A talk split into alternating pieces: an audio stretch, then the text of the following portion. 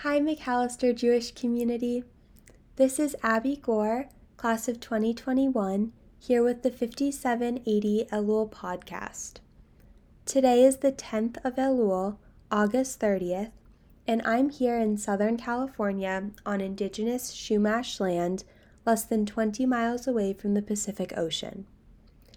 I'm going to begin with a poem by Yehuda Amichai called A Pace Like That. I'm looking at the lemon tree I planted a year ago. I need a different pace, a slower one, to observe the growth of its branches, its leaves as they open. I want a pace like that.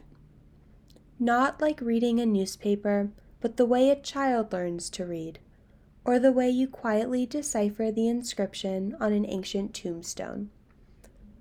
And what a Torah scroll takes an entire year to do, as it rolls its way from Genesis to the death of Moses, I do each day in haste, or in sleepless nights rolling over from side to side.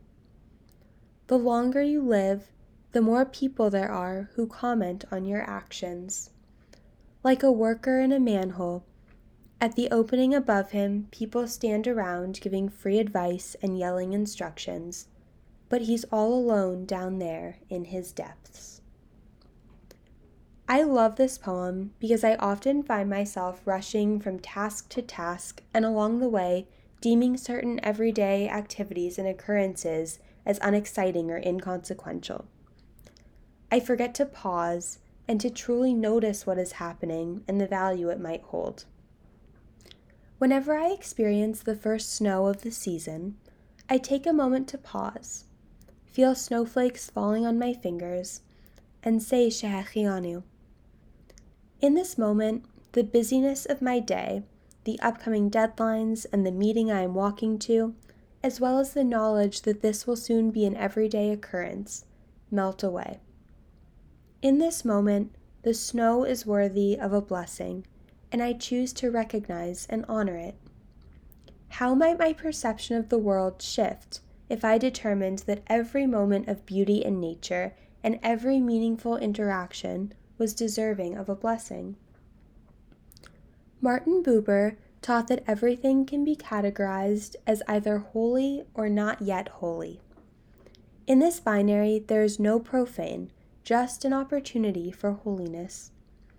This reframing uproots our traditional understanding of what is holy and acknowledges the beauty and the blessing in each movement we make, each ray of light we see, and each word that we share. I see holiness in my shoes that protect and support my feet as I go on walks to give myself a break from looking at my computer screen. I see holiness when the yeast bubbles as I make challah dough that will later nourish my family and help us bring in Shabbat. I see holiness as I put on my mask because I am loving my neighbor and putting the value of pikuach nefesh, saving a life, into action. As we slow down and notice what is going on around us, we will find beauty, blessings, and vessels of holiness amid the normalcy of our days. My invitation to you is to mark these times. This might mean reciting a blessing, writing it down in a journal, texting a friend, or pausing to take a breath during these moments. Together, let's slow down our pace and notice the beauty in our lives.